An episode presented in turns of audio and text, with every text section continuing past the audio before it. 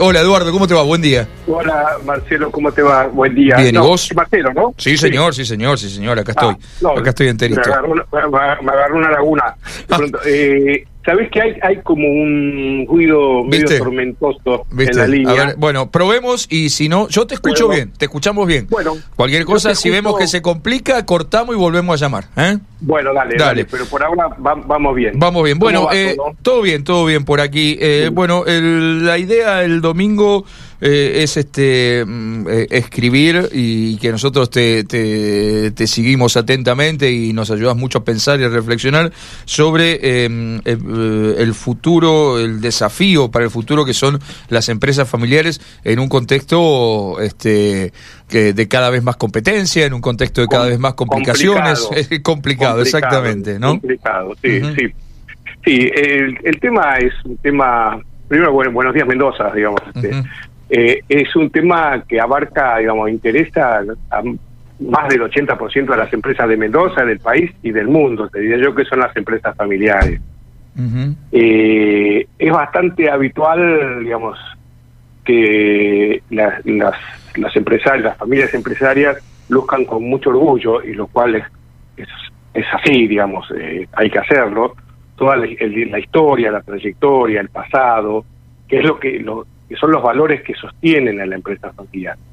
El desafío es hacia adelante, ¿no? Bueno, que, cómo, cómo seguimos, cómo hacemos, como vos decís, este, dijiste recién, este, la competencia es mayor, eh, el contexto de la pandemia que creíamos que se iba a superar más fácil, creo que eh, se, se ha instalado, digamos, y va a seguir por un tiempo largo. Ujú. Ayer lo hablaba con unos clientes, ¿no? Digamos, todo este asunto de la nueva normalidad y qué sé yo, que sí, digamos, pero por ahora no hay vacunas suficientes, este, en fin, digamos, el contexto, eso que hablábamos este, de, de- de- en un momento va, con mis clientes, los consultores, eh, bueno, de, de ir preparando el, el regreso al trabajo, el retorno, todo bien, pero no es como lo habíamos imaginado dos meses atrás, digamos, esto se ha instalado, eh, bueno, eh, no sabe, la verdad no sabemos cuánto ni, ni cómo va a durar, pero es complicado. Hay un... Sí, Eduardo, déjame meter un bocadillo ahí, este, un bocadillo pregunta, ¿no?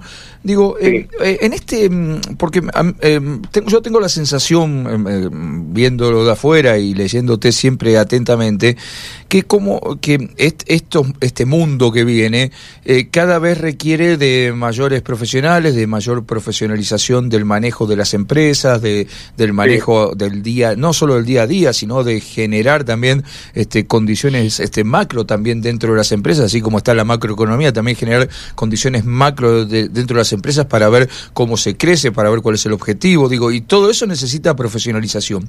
Eh, digo, y qué sé yo, pongámosle, qué sé yo, yo tengo una casa de pastas, ¿sí? O tengo una mini pyme de pastas.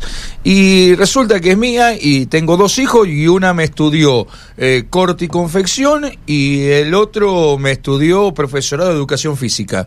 Eh, digo, eh, van a poder llevar adelante la empresa, pero por ahí les falta esta profesionalización de conocer no solo sobre las pastas, sino sobre también este cómo generar un, negocio, tener este saber manejar conceptos básicos de por ahí hasta de contabilidad y hasta muchas veces de derecho. Digo, ¿cómo se saltan esta, estas barreras en una empresa familiar que quiere seguir siendo familiar eh, y por ahí le escapa un poquito a la profesionalización? ¿Se entiende el concepto de la pregunta? Sí, creo, creo que sí, creo que sí.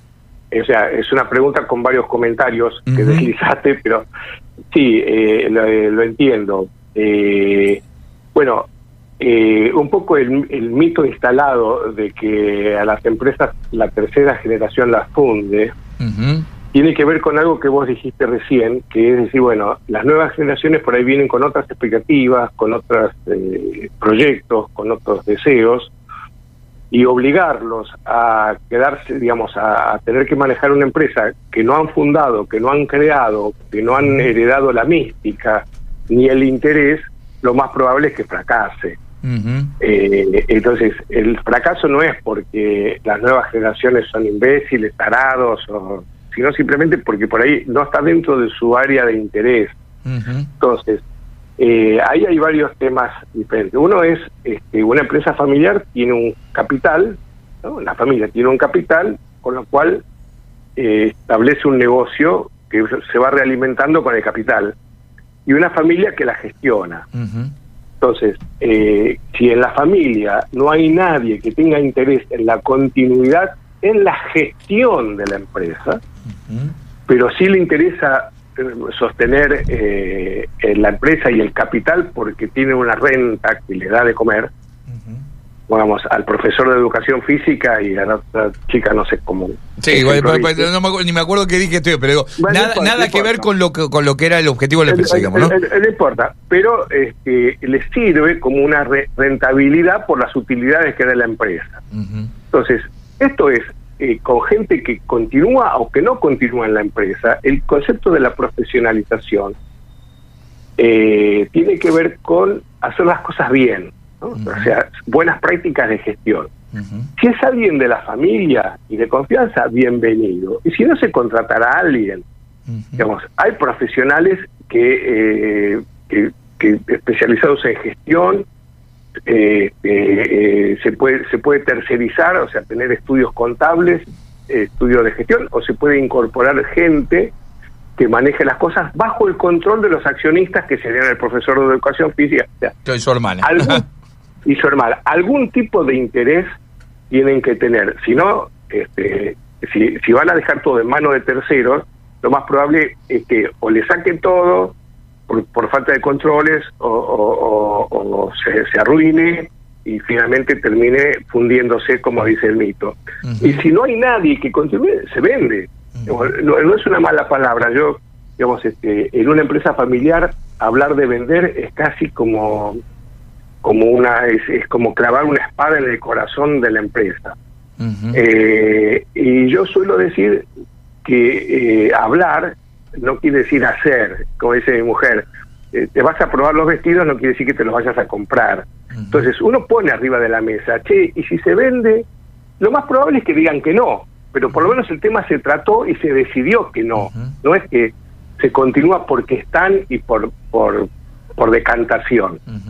Hay una decisión tomada y cuando hay una decisión tiene que haber un compromiso. Muy bien, no, no vamos a vender, pero entonces ¿qué hacemos? Bueno, sigamos laburando ¿Cómo vamos a laburar? En, en una, hasta en un kiosco, una fábrica de pastas o una, eh, una pyme con 500 empleados, hace falta que los procesos de gestión sean claros y precisos. O sea, el día a día en general se maneja bien, pero a veces lo que sucede es que eso genera mucho desgaste porque el día a día es como empezar a arrancar de cero. ¿no? O sea, cada día es empezamos de nuevo. ¿no? A ver, ¿qué? ¿Cuántas cajas hay de esto? ¿Qué? ¿Quién, quién pidió? Eh, todo eso es un desgaste, porque todo eso puede estar, eh, digamos, lo que yo llamo buenas prácticas. Es decir, bueno, eso puede estar ya este, informatizado, puede estar la información al día, puede haber, eh, digamos, profesionalizar no es solamente tener un, nuevo software de sistemas que uno va apretando teclitas y le aparece la información. Profesionalizar también es eh, tener buenas prácticas en las relaciones interpersonales, tener las cuestiones legales este, en, orden para evitar juicios laborales o demandas que les cuestan mucho dinero a las empresas. Eh, la gestión es eh, cuando hay servicios que todo, digamos, como los mecanismos aceitados, que no haya que levantarse a la mañana y decir, che, ¿por dónde empezamos? No, no, ya se sabe por dónde empezar. Entonces, eh, el día a día también te profesionaliza, no es solamente generar planes y tomar decisiones de accionistas a futuro, bueno, vamos a invertir, a reinvertir, ¿qué hacemos con esto? Repartimos utilidades, ampliamos el negocio, ampliamos, este, eh, empezamos a exportar, en fin, hay muchas decisiones que hay que tomar que todas tienen que ver con sentarse a pensar profesionalmente.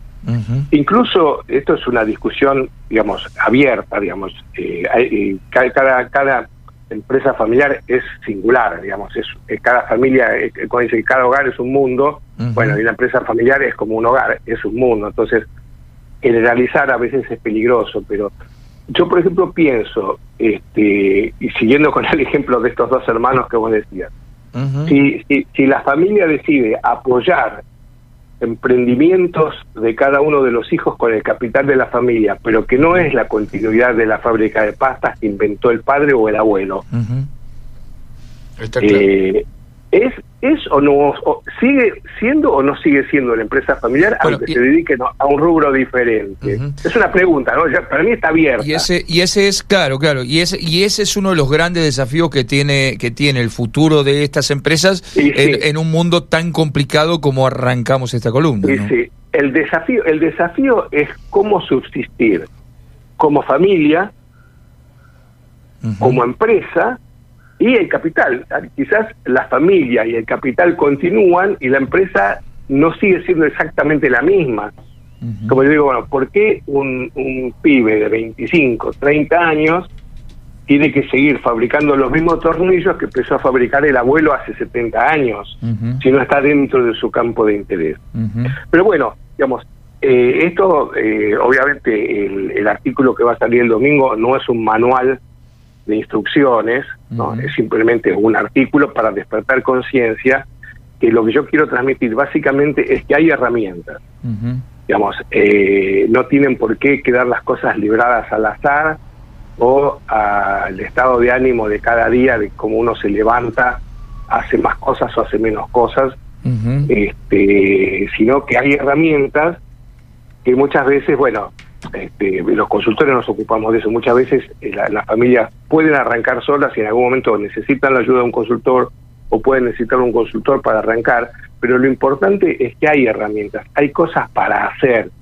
La gente no tiene por qué quedarse en un lugar de sufrimiento o de víctimas o de dilemas constantes. ¿Y qué hago? Voy por acá, voy por allá, voy por acá, voy por allá, voy por acá, voy por allá, y el tiempo pasa y de pronto se lo morfó la competencia o el, eh, como me decía un cliente ayer, este, el, el, ¿cómo se llama? El, tipo del agente de cuentas del banco me está llamando porque me dice, ¿vas a cubrir o no vas a cubrir? Digamos, Todo eso que se hace, eh, que es el día a día, desgasta mucho cuando las prácticas son más o menos. Claro. Y la profesionalización es generar procesos de buenas prácticas de gestión y hay herramientas para eso. Está claro. Eduardo, como siempre, muchísimas gracias. Nos volvemos a hablar la semana que viene y el domingo te leemos atentamente. El domingo, léame y el viernes charlamos de lo que, eh, como vos me decías en una de las primeras este, entrevistas, todavía no sé de qué se va a tratar la semana que viene, pero algo vamos a... Algo, algo, vamos a tener. Algo, vamos a tener. Eduardo, querido, eh, gracias. Eh. Un abrazo grande. Buenos días. Buen, fin de, semana. Chau, chau, gracias.